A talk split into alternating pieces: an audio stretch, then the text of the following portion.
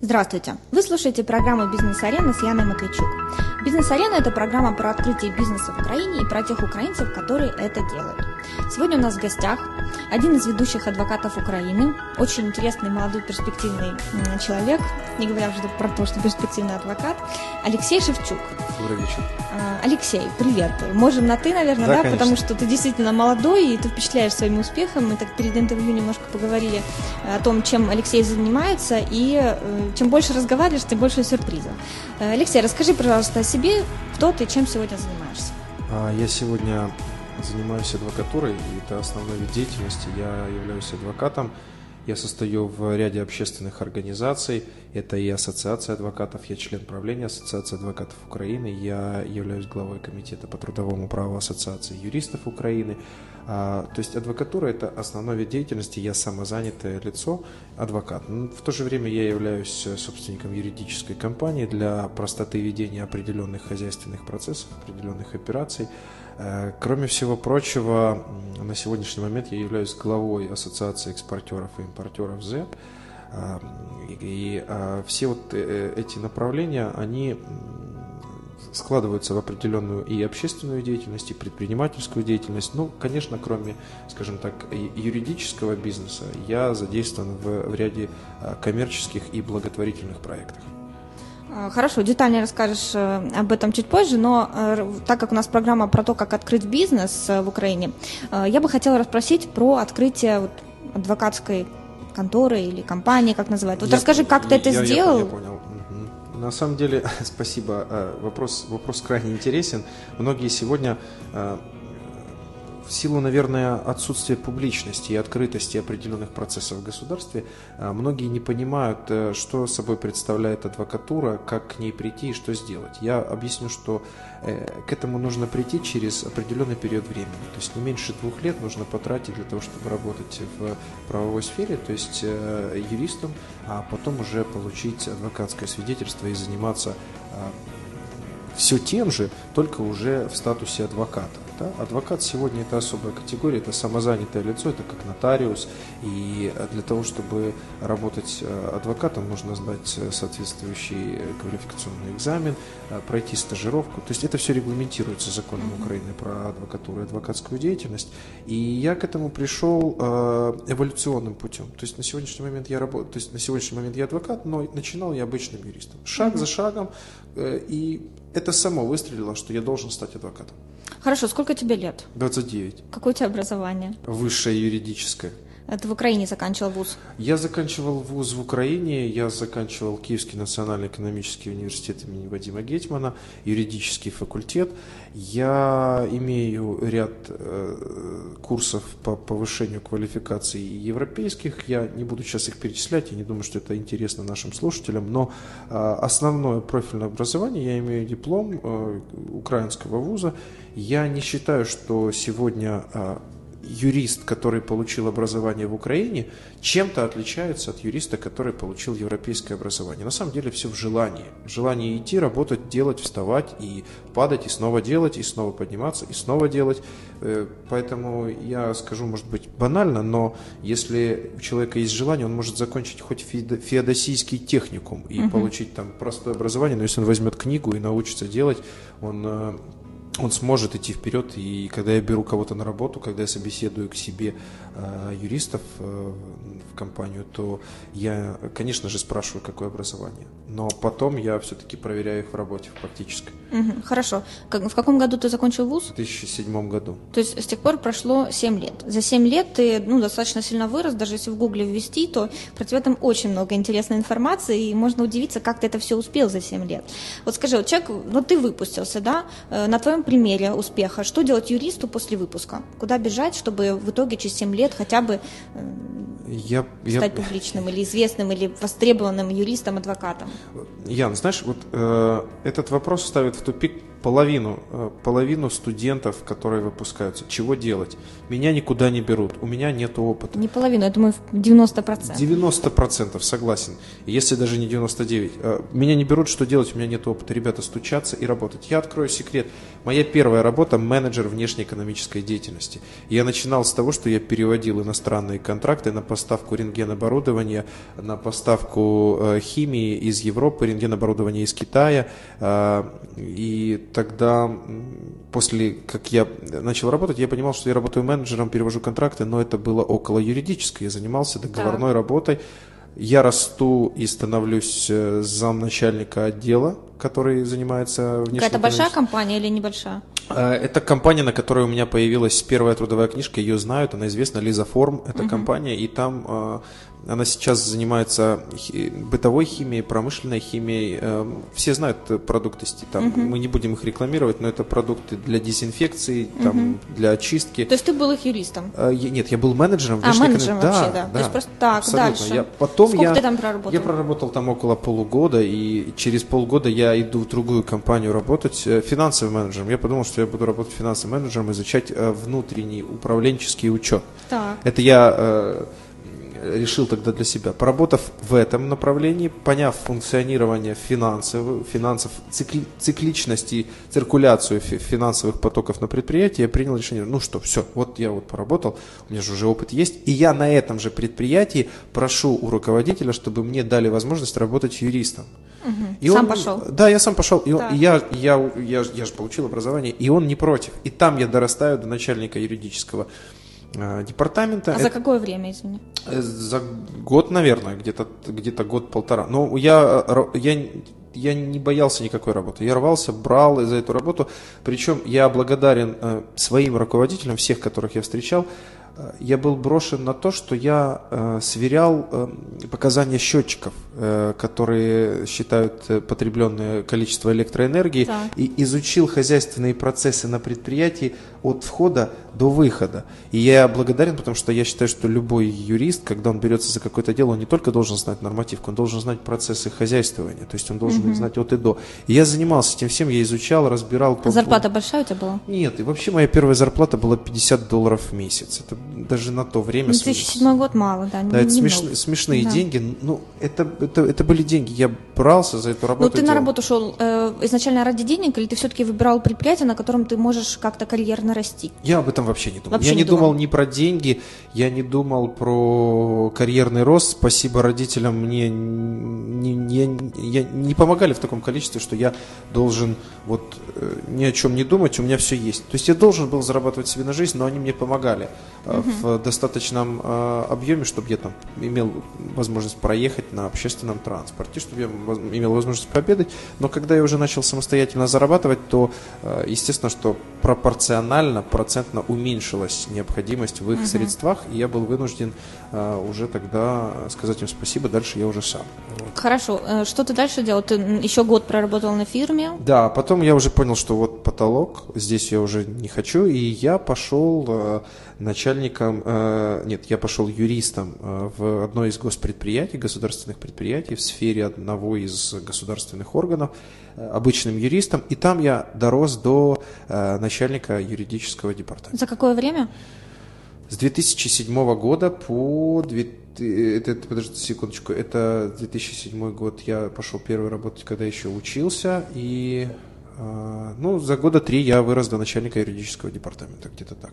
Зарплата там, так как госорганы, я понимаю, была небольшая. Нет, это государственное предприятие. Государственное предприятие. Да, зарплата небольшая, но я начал нарушать. Я открыто об этом говорю, не стесняюсь, я начал нарушать, потому что именно в тот момент, спасибо опять-таки руководству этого государственного предприятия, оно мне не противодействовало, оно наоборот поощряло меня как молодого рвущегося в бой. Единственное, что все время сдерживало, напоминаю про анекдот «Подожди, медленно спустимся в долину». То есть насчет рвения. И когда я решил, что я буду адвокатом, я буду общественным деятелем, я буду везде участвовать в любых общественных проектах, разных общественных организациях, объединяющих юристов. И вот тогда я им за это сейчас крайне благодарен, они мне не противодействовали. Они говорят, я работаю в государственном предприятии, параллельно, там, во внеурочное время. То есть тебе дали возможность просто активно, социально активно жить. Да. То есть работа не страдает, не во вред, я выполняю свои функции, и я в то же время успеваю... Вот, скажем так, я в обед бегал на заседание комитетов общественных организаций, там, заседание комитета по хозяйственному праву, заседание комитета по семейному праву. Я знакомился с людьми, обед заканчивался, я быстренько бежал на рабочее место, чтобы там успеть другие функции выполнить. Молодец, класс.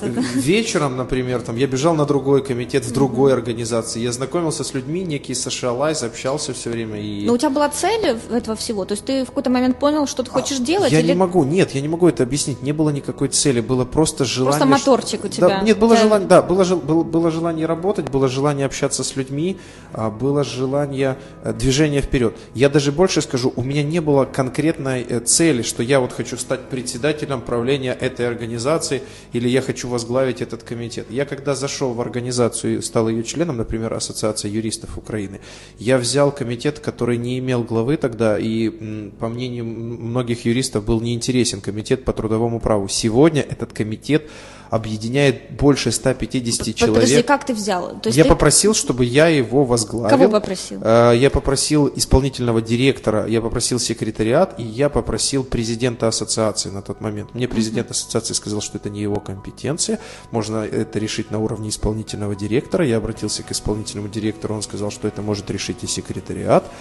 То есть, но ты все равно эту цель какую-то поставил. Ты вот увидел какой-то комитет, захотел его возглавить и пошел искать пути быстренько, как это сделать. Конечно. Ну, согласись, наверное, тебе что помогло в первую очередь? То, что ты активный, это ладно. Во-вторых, ты кучу народу знал. То есть ты изначально как-то вот нетворкинг или что? Кучу народу я узнал потом. Я просто руководствуюсь всегда таким простым принципом. Есть язык — спроси. Есть человек — не бойся. Зайди, задай вопрос, возьми. То есть... У нас тоже варенье. Веди переговоры, у нас одно из правил. Веди переговоры, однозначно добьешься чего-то. Абсолютно. Да. То есть, если у тебя есть какая-то задача, то первое, что нужно, это спросить. Вот точно так же, когда мы видим, что у нас есть необходимость и потребность в какой-то продукции, что мы делаем? Мы звоним тому, кто ее производит, и узнаем цену, и спрашиваем, можем ли мы получить скидку.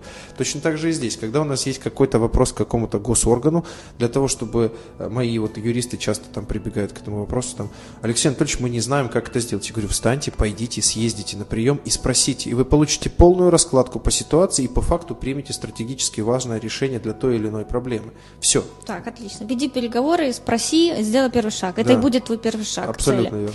Алексей, скажи, пожалуйста, вот ты сказал в госпредприятии нарушать, произнес слово, нарушать ты имеешь в виду вот регламент работы, наверное, да? То есть ты начал участвовать везде и... А я объясню. Нет, я же начинаю принимать участие в такой, скажем так, большой общественной жизни юридического сообщества и параллельно принимаю решение стать адвокатом. И тут получается некий такой диссонанс. Я адвокат, который уже работает, который светится в прессе, который пишет статьи, которого снимают, который принимает участие в каких-то телевизионных проектах. И в то же время я занимаю определенные позиции в штатном расписании, согласно штатному расписанию этого государственного предприятия. И есть определенные позиции, согласно которых это не совсем правильно, это не совсем разрешено быть адвокатом, вот, и занимать руководящий пост в государственном предприятии. И я урегулировал эту проблему, то есть нарушений как таковых не было, но сначала, конечно, я получил несколько дисциплинарных взысканий от руководства без занесения в трудовую книжку, но когда она узнала о том, что когда легла на стол газета, которая выписывалась юридической практикой, там было написано, что вот я, естественно, что я написал, что там начальник юридического департамента, государственного предприятия, там такой, запятая, адвокат. Меня вызвали и спросили, так ты уже адвокат? Я говорю, да, адвокат. Ну, постарайся, пожалуйста, не вести дела или вести их какое-то время, чтобы нам потом не пришлось объяснять, почему ты и адвокат, и еще и возглавляешь такой, занимаешь такой пост на государственном предприятии. Короче, ты пошел на риск, скажем так, да? Ну, риск был оправдан, я понимал, что мне нужна адвокатура, я понимал, что я как юрист, как инхаус, я не буду расти. То есть я не классический юрист, я это понимал, я понимал, что я буду адвокатом. Если я взял на себя такое право выбора, выбрать профессию юриста, то я понимал, что элитой все-таки в этой профессии является адвокатура. Адвокатура это все-таки, как по моему глубокому убеждению, элита. И я сейчас не говорю о нотариате, я сейчас не говорю о других, скажем так, профессиях в этой области, но адвокат все-таки это элитарно. Для меня это вершина. Я согласна, да, мне тоже кажется, что это вершина, звучит, по крайней мере, очень круто. Да, вершина, и я понимал, что мне нужно к этому стремиться, и я понимал, что я должен стать адвокатом. Даже тогда я не понимал, на самом деле, кто будет моими учителями, кто будет для меня образцом для подражания. И это все с эволюционным путем само собой родилось. Через общение, через встречи, через клиентов, через оппонирующие стороны. Я встречался с интересными адвокатами, я встречался с ведущими адвокатами, я познакомился и там с Ярославом Зейконом, я познакомился и с Евгением Солодко, и с Андреем Цыганковым. Хорошо, ты многие, знаешь, вопрос познакомился, да? То есть ты на каком-то мероприятии подошел, здравствуйте, я Алексей Шевчук. Нет, ну почему? Ну, как это происходит? Где-то на мероприятиях, конечно, да, здравствуйте, я такой-то, такой-то, я хочу у вас чему-то научиться, я хочу вам задать вопрос, я хочу с вами дружить. Ну, банальные вещи, они звучат абсурдно, но это работает. Ты просто подходишь к человеку и говоришь. Люди открыты сами по себе, люди все замечательные, они открыты, они готовы поделиться своими знаниями. И вы знаете, ничего не стоит тот человек, который стал специалистом, но не хочет поделиться. Потому что вот я согласна. Он на самом деле, да, абсолютно. Любой специалист сегодня, он некий учитель, а тот, кто к нему приходит и просит, некий ученик. Это как семя, которое ты бросил, посеял зерно, и оно выросло. Сегодня я благодарен многим адвокатам, ведущим адвокатам. Они сегодня входят в пятерку лучших адвокатов Украины. Я повторюсь, это и Цыганков, это и Солодко, это и Зейкон. И я не буду перечислять, их очень много. И Виталик Сердюк. Это замечательные коллеги, они старше меня, но сегодня я им благодарен в том, что они когда-то не отторгли меня, не сказали, знаешь что, иди сам развивайся, а давали интересные, мудрые советы, и многие, например, Андрей Цыганков, он даже помогал мне во многих процессах, ставил технику и обучал, и я считаю, что как учитель он замечательный человек. То есть ты поставил цель стать адвокатом, ты искал средства любые к этому, знакомства, искал людей, у которых можно чему-то научиться, ну, естественно, получил дополнительное образование для этого, но главное, у тебя была цель. Ну, цель родилась в процессе работы сама собой, что я должен стать адвокатом, потому что когда я защищал все-таки бизнес, интересы бизнеса от каких-то неправомерных действий, то я понимал, что сегодня, согласно действующего законодательства, это может только адвокат. И я понимал, что чтобы комплексно защищать клиента, чтобы я не был половинчатым для него, и оказывать юридические услуги полностью, то я должен быть адвокатом. И мне кажется, что любой юрист, это как любой солдат мечтает стать генералом, да? Точно так же любой юрист должен для себя поставить за задачу стать адвокатом, если он имеет отношение к тому, чтобы заниматься в перспективе, он видит занятия в защите интересов клиента по уголовному производству, в уголовном праве, в сфере, да, в сфере уголовных правоотношений. Поэтому, по моему глубокому убеждению, что у меня это было эволюционным путем. Понятно. Скажи, вот многие думают, что юрист, ну, это такая профессия, да, учитывая, что здесь действительно нужны связи, и, скорее всего, все думают, вот родители, все, наверняка вот тот человек, который добился успеха, у него либо родители какие-то известные протолкнули его, успели вовремя, тем более, когда юрист, адвокат, такой молодой, как ты, 29 лет. Что у тебя, какая у тебя ситуация? Опять-таки, повторюсь, я благодарен, чрезвычайно благодарен своим родителям, потому что это те люди, которые все время ставили под сомнение все мои начинания. То есть путем неких сомнений они заставляли меня доказывать, что все наоборот и все у меня получится. Это первое. Второе. Отчасти ты права. Я благодарен своей маме, что она когда-то мне посоветовала, куда пойти и обратиться, поработать менеджером внешней экономической деятельности. Это была единственная помощь моей мамы в моем трудоустройстве. Отлично, так. То есть это была единственная вещь. Она просто мне сказала, пойди, ты клянчишь, ноешь, что у тебя нет работы, что тебе нужно идти работать, вот там вот сейчас ищут, пойди. И я пошел, и у меня получилось. И дальше я уже просто по лесенке, шаг за шагом поднимался. Понятно. И открывались новые горизонты, и я не стыдился браться за любую работу.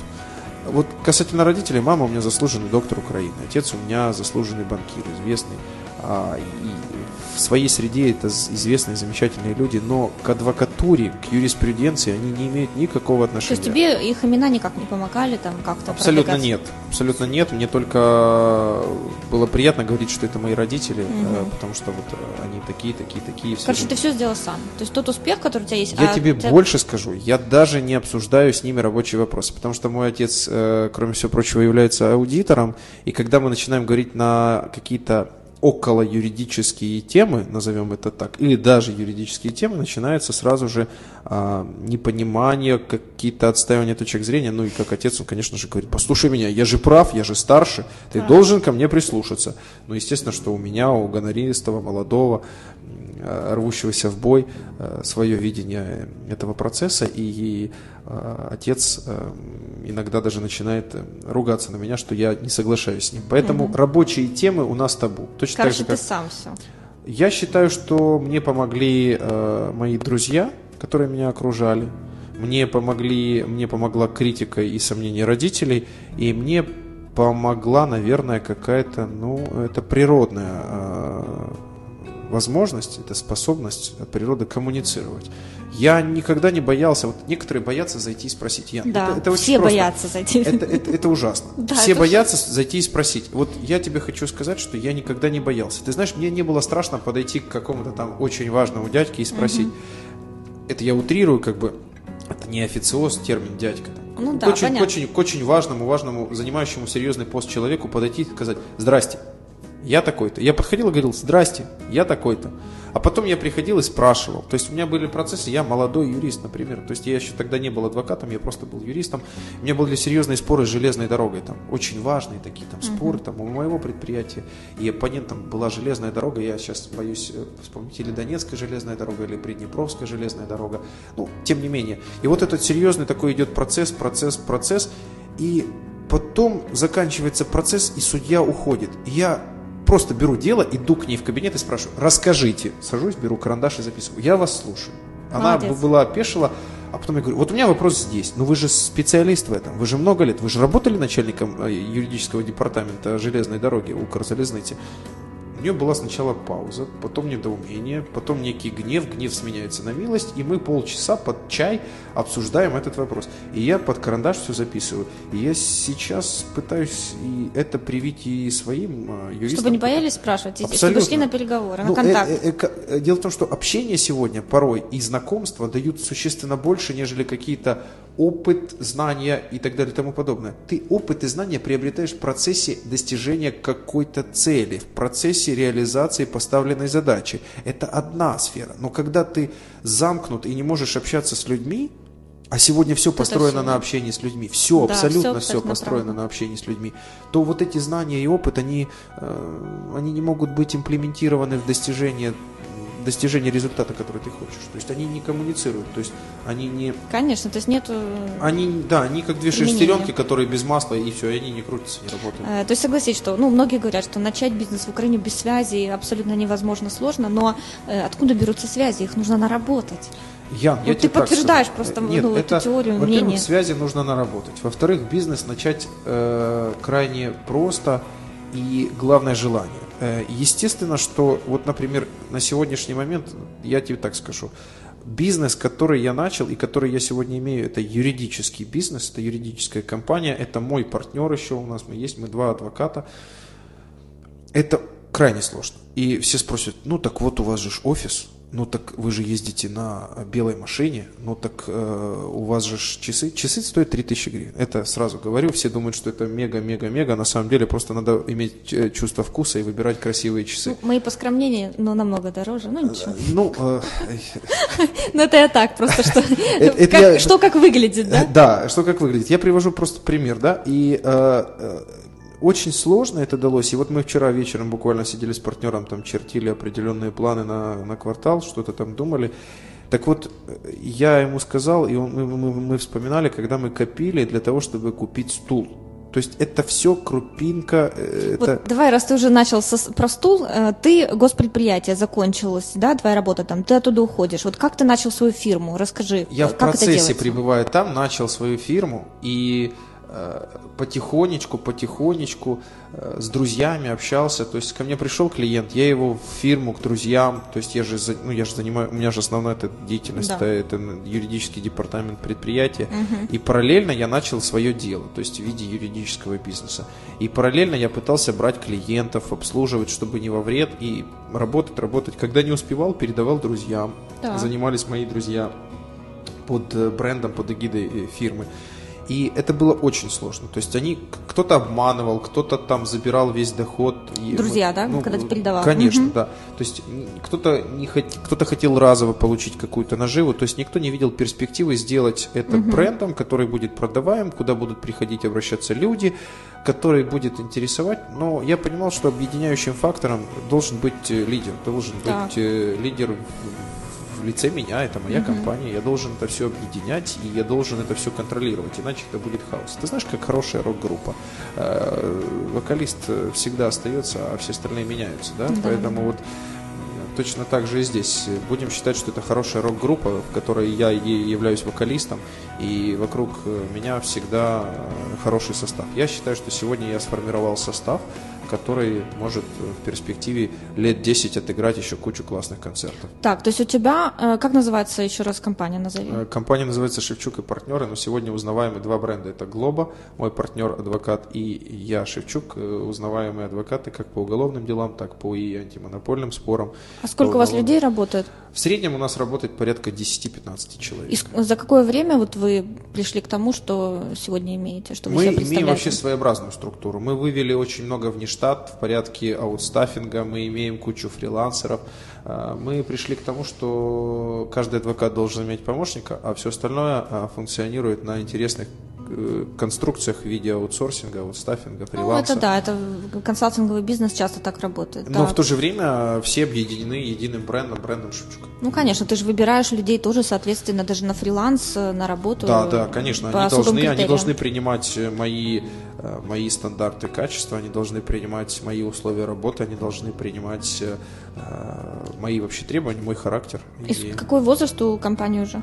Ну, компания у нас столько же, сколько и я себя делаю, то есть нам порядка 7 лет, то есть но я считаю, что мы очень молодые, просто я ее зарегистрировал и вот так вот степ-бай-степ развивал. То есть это бренд просто так не рождается, и имя не рождается, особенно адвокаты. Я все деньги вкладывал, абсолютно все деньги вкладывал в ее развитие. То есть что там надо, во что надо вкладывать? Ну, во все вкладывать. Смотри, ты регистрируешь ее, это расходы. Понятно. Потом ты компанию ставишь во всякие мероприятия как участника, как партнера. Ты ее ставишь как спонсора каких-то мероприятий, круглых столов, участника семинаров, печатаешь какую-то продукцию. Я не боялся вкладывать. Я вот что-то заработаю сам, просто как юрист. Мне кто-то даст какой-то гонорар, скажет спасибо, оплатит, все, официально, все на счет. Но я эти деньги беру, топаю и перечисляю там в какую-то организацию, чтобы моя компания ушла. И компания стала узнаваемой. Знаешь, вот, мне кажется, когда флажок твоей компании хотят поставить на каком-то круглом столе на стол, значит, ты стал узнаваемой. Или там, когда хотят, куда-то тебя приглашают и хотят твой логотип поставить, то значит ты стал узнаваемый. И я все вкладывал в развитие. Ну и, конечно, я там что-то оставлял для себя, на существование, чтобы себя чувствовать. Пирамиду Маслоу никто не отменял. То есть, конечно. Сколько тут сейчас зарабатываешь? В среднем чистой прибыли, которая у меня остается в кармане в месяц, немного. Ты будешь удивлена, но порядка 4000 гривен в месяц. Это чистой прибыли, которая остается у меня в кармане после выплаты зарплаты, аренды, кредита. Да. Вот 4000 гривен в месяц остается у меня в кармане на то, чтобы сходить с девушкой в ресторан или еще что-то. Ну, это два раза в ресторан. Нет, подожди секундочку. Ты улыбаешься, потому что ты меня спрашиваешь, я тебе говорю, чистой прибыли. Это чистой прибыли, которую я могу распределить на все, что я хочу. Могу ее прогулять за день, могу за два. То есть я сюда не включаю там бензин, опять-таки оплату аренды офиса, оплату коммунальных услуг. То есть чистой прибыли, которую я могу как хочешь распределить. В среднем заработок сегодня компании составляет совершенно немного, от 15 до 20 тысяч гривен в месяц, и этого достаточно для уплаты зарплаты помощникам, оплаты аренды. А все остальные товарищи у меня работают по проектам на фрилансе, но никто не обижен. То есть, понятно, зарабатывают, да? Мне кажется, конструкция, когда все на проектах и занимаются на фрилансе, но объединяются для ведения какого-то проекта, более удобно, чем когда человек сидит, плюет в потолок целый день и ждет, когда ему в конце месяца принесут зарплату. Вот человек, когда он на фрилансе, вот у меня даже есть хороший пример. У меня есть два юриста, которые уходили от меня, говорили: все, мы уходим, нас не интересует зарплата в 4000 гривен. Да. А потом возвращались и говорили: слушай, а может мы будем у тебя работать по проектам? И вот он зарабатывает с проекта 4000 гривен, хочет завершить проект побыстрее, лучше, да, чтобы взять второй. И в итоге он имеет 12 в месяц, 3 раза по 4, чем 1 раз 4 и целый день сидит, плюет в потолок, сидит в интернете и ничего не делает. Ну, то есть, вот, ну, ты же зарабатываешь как адвокат какие-то гонорары, да, получаешь? Конечно. То есть это же плюс к 4000 гривен. То есть ты набедуешь. Я хочу сказать, что адвокат все-таки, наверное, это прибыльно. Это очень прибыльно, но это зависит от качества оказания услуг. Я тебе честно скажу, последний квартал очень сложно, потому что и события в стране, и вообще как-то клиент пошел не самый лучший. Но люди обращаются, и, конечно же, если бы качество услуг у меня хромало, то они бы больше не приходили. Да. Но ты знаешь, я стал обращать внимание, что возвращаются клиенты, которые были раньше, значит, все-таки качество услуг соответствует стандартам, и они хотят прийти. Гонорары, да, гонорары я не буду озвучивать вопрос гонорарной политики, потому что в основном я занимаюсь уголовными делами, а это определенная сфера, которая все-таки должна быть немножечко закрыта даже для широкой общественности, но тем не менее гонорары есть, но эти все гонорары, которые я получаю, я стараюсь порядка 60% пускать на развитие компании. То есть ты как настоящий предприниматель знаешь, что услуги должны быть предоставлены в отличном качестве, да, что надо развивать свой бренд. То есть это от продажи там напитков до адвокатуры, юридических услуг. Главное, чтобы был бренд и имя. Я тебе больше скажу. Я сегодня уже кроме юридического бизнеса занимаюсь и другими проектами. Вот опять-таки, получая гонорары, я вбрасываю деньги в развитие других проектов. Я сегодня заинтересован в ряде проектов. Я просто являюсь главой Ассоциации экспортеров и импортеров ЗЭП Украины. И мы развиваем интересные коммерческие проекты. То есть все-таки жилка предпринимателя есть. Я считаю, что человек, который построил юридический бизнес, юрфирму как таковую, построил себя как адвоката, да, как юриста, он обязан развивать все направления, он обязан развивать разнообразные проекты. Естественно, что я, занимаясь клиентами, как адвокат, не могу уделить достаточное количество времени тем или иным проектам, поэтому я ищу менеджеров, которые ставлю на проекты, которые менеджерят эти проекты и просто рассказывают мне, что происходит. Я контролирую их, контролировать их проще, чем самому их вести. То есть делегировать полномочия научился ты давно? Абсолютно, да. То есть на самом деле меня еще мои руководители, вот у меня, мне так все время повезло с руководством, вот мое руководство на государственном предприятии обучило меня многим интересным вещам, в том числе и вопрос делегирования полномочий. Нельзя на себе все замкнуть, потому что если ты на себе все замкнул, то у тебя будет рано или поздно ступор, это все будет хромать. Поэтому и ты просто захлебнешься. Конечно, ты просто ничего не успеешь, не увидишь глобально, куда ты идешь, как развивается твоя компания и карьера. 100%. То есть ты должен делегировать полномочия и только так. Ну. Хорошо, у меня еще несколько вопросов. Вот ты сказал, ты работаешь с партнером. Расскажи, как строятся отношения вот и в бизнесе, и вот вообще вот партнерство, и как ты выбрал партнера? Мог ли ты сам развить свой бренд, или все-таки кто-то нужен рядом сильный? Кто-то нужен рядом сильный, и история, ты знаешь, я своего партнера очень люблю, и я благодарен вообще судьбе, что она свела. Очень сложный эволюционный путь. Найти себе партнера в бизнесе — это точно так же, как найти жену. Мне кажется, да, это сродни партнерство в бизнесе, это сродни партнерство в семье. То есть да, это очень сложный путь. И у нас с моим партнером на сегодняшний день, с Константином, было очень много склок, очень много было разногласий, мы скандалили, но как-то нас что-то все время вместе держало, сводило. Очень было много людей, желающих присоединиться к нам, и они отсеивались, а мы держались вместе. Мы мирились, ссорились, ругались, и на фоне финансовых, и мы эволюционным путем пришли к модели, которая устраивает сегодня друг друга полностью и шикарно. Мы знаем, что есть процент, который мы отчисляем в развитие компании, есть процент, который мы отчисляем в фонд заработной платы, есть процент, который мы оставляем себе и делим. Есть проекты, которыми занимаюсь только я, которыми занимается только он. Есть лично его проекты, в которые даже я не лезу. Диалог. Вот в семейной жизни важен диалог. Ты понимаешь, что пока ты говоришь... Вот мы с чего начали? Мы начали с диалога. Мы заканчиваем диалогом. Мы начали говорить с того, что самое важное – говорить, коммуницировать. И тут очень важен диалог. Ты знаешь, мы даже выработали систему, что если мы поругались с партнером, я говорю, слушай, давай обнимемся. Говорю, давай просто обнимемся, и вот все. Вот говорю, обнимемся, и все становится на свои места. Я говорю, давай так, давай. Выдохнули, посчитали до 10, обнялись, а теперь давай обсудим. То есть, для успеха бизнес-партнерства надо, первое, общаться, естественно, как для успеха вообще карьеры и любого твоего предприятия. Тебе нужно общаться, разговаривать. Говорить, да. И действительно, ты прав, это как в бизнесе имеет значение, так и даже в семейной жизни. Ты с друзьями, просто нужно общаться.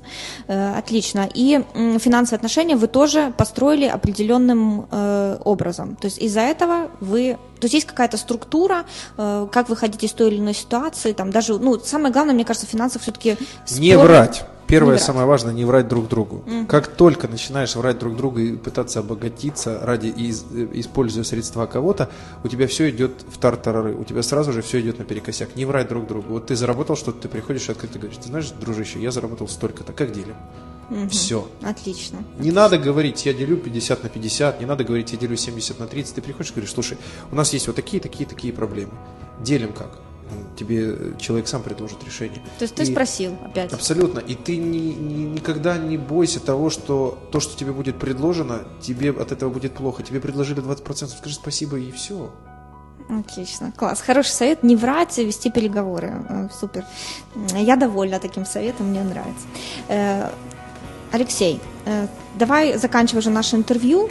Еще пару вопросов клевых. Первое, ты сказал, тебе 29 лет, да? То есть у тебя очень много проектов, у тебя есть люди, которые на тебя работают, у тебя уже есть очень хорошая история успеха, создания успешного бренда. Абсолютно. Тем более в таком деле, как адвокатура, юридическая компания, мне кажется, это большой успех, потому что юристов, во-первых, много, во-вторых, это сложно, и в 29 лет уже создать для себя какое-то имя, я считаю, ты просто звезда, по крайней мере, я Спасибо. Так это оцениваю. Я на самом деле горжусь и радуюсь за наших молодых ребят, которые могут это сделать. И ты по пути нашего интервью говорил, что можно книгу почитать какую-то, да, и правильно построить свою карьеру. Или какую ты книгу посоветуешь почитать? Ты знаешь, ты меня поставила в тупик вопросом, какую книгу я посоветую почитать. Книгу в части развития бизнеса или... допустим, юрист, может быть, в плане развития себя. Юрист выходит из вуза, будущий, юрист, еще неопытный студент, хочет построить карьеру. Что бы ты ему посоветовал, какой-то пендель, книга пендель, скажем так? Нет никакой книги пенделя. Я бы советовал ему читать Некрасова, я бы советовал читать Куприна, классическую литературу и отвлекаться иногда, да? Так. Я всегда, когда очень устаю, что-то вспоминаю Тамань Лермонтовскую и читаю такие вещи. Я очень странный человек. Можно почитать «Зачарованную десну» Довженко. Надо читать те вещи, когда у тебя включается воображение, знаешь? Угу. Я не хочу советовать, абсолютно, не люблю я советовать книги «Цель», там есть такая книга, еще какая-то книга. Мое глубокое убеждение, что это полный абсурд. Пока человек не захочет работать, я знаю людей, которые обложили себя десятком книг, сидят, читают, что-то там вычеркивают, цитируют, потом говорят, вот здесь написано, что если я буду складывать по 10%, а потом еще прибавлять 8 и под столом писать бумажки, а на полную луну еще обвернусь вокруг стула и обвяжу зеленую ниточку вокруг двери. Я вижу по твоим словам, что ты книги читаешь, почти все успешные книги. Я читаю книги, но я считаю, что читать нужно те книги, которые включают воображение, ложатся на душу. Это дает тебе возможность отключиться от тех проблем, которые у тебя есть сегодня, а после того, когда у тебя включается воображение, ты начинаешь креативить и запускать новые проекты. Класс. Алексей, на завершение. Секреты успеха. 3 совета нашим молодым ребятам, как добиться успеха. Неважно, юристы или нет, вообще успех. Не врать, говорить открыто. И быть просто порядочным человеком. Вот эти вещи работают. И всегда говорить спасибо. Улыбаться и говорить спасибо. Ты знаешь, я долгий период времени пытался... Я сегодня с утра очень сильно поругался со своим клиентом. Одним из. Даже накричал. Я через 5 минут перезвонил, сказал, слушай, извини, я был неправ. А потом еще отправил смс-ку, сказал, извини, тяжелое утро. Смс-ка пришла в ответ, спасибо, бывает, все понимаю. И все пошло как по маслу. Улыбаться, не врать, быть просто порядочным человеком, быть открытым и говорить спасибо. Это работает. Отлично. То есть веди себя с другими людьми так, как ты хочешь, чтобы поступали с тобой. Есть пошлый анекдот по этому поводу, но тем не менее, да, где-то ты права. Хорошо. Спасибо тебе большое, Алексей. Желаю тебе успехов в будущем. Я знаю, у тебя грандиозные планы. Можешь два слова озвучить про них, потому что... Одним из направлений, которые сейчас я считаю, что я должен что-то сделать для... Кроме того, что я много делаю в адвокатуре, в юридической своей стезе, и общественная жизнь моя там распространилась на общественную жизнь. В общем, я решил идти в политику. Сейчас я баллотируюсь в депутаты, в Верховный Совет, да. Баллотируюсь по округу, по части Дарницкого района, где я проживаю. Я не буду говорить ни брендов, ни названий, ничего. И я считаю, что я способен и могу еще и заниматься общественно полезной нагрузкой для нас, для всех. И я открыт для каждого, для диалога всегда, и всех принимаю. И принимаю даже по пятницам. С 10 до 12 всех граждан и помогаю. Вот мне недавно принесли картину красивую, подарили. Очень. За что? За юридическую консультацию. У человека не было денег, но картину мне подарили. То есть ты даешь бесплатные юридические консультации в определенное время? Да. Ребята, между прочим, если что, обращайтесь. Да. Я почему-то верю тебе, что ты что-то полезное для страны сделаешь. И спасибо. Мне кажется, ты уже начал этим заниматься. Спасибо. Желаю тебе успеха от всей души. В нашей студии был Алексей Шевчук, известный адвокат Украины. Да, говорят, политический адвокат. Политический адвокат. Ну, я желаю тебе стать успешным политиком в будущем, потому что, в принципе, у нас успешных политиков не так много. С незапятнанной репутацией. Да. Спасибо, Ян. Все, всем желаю удачи. Бизнес-арена с Яной Матвечук. Слушайте по четвергам. Всем пока.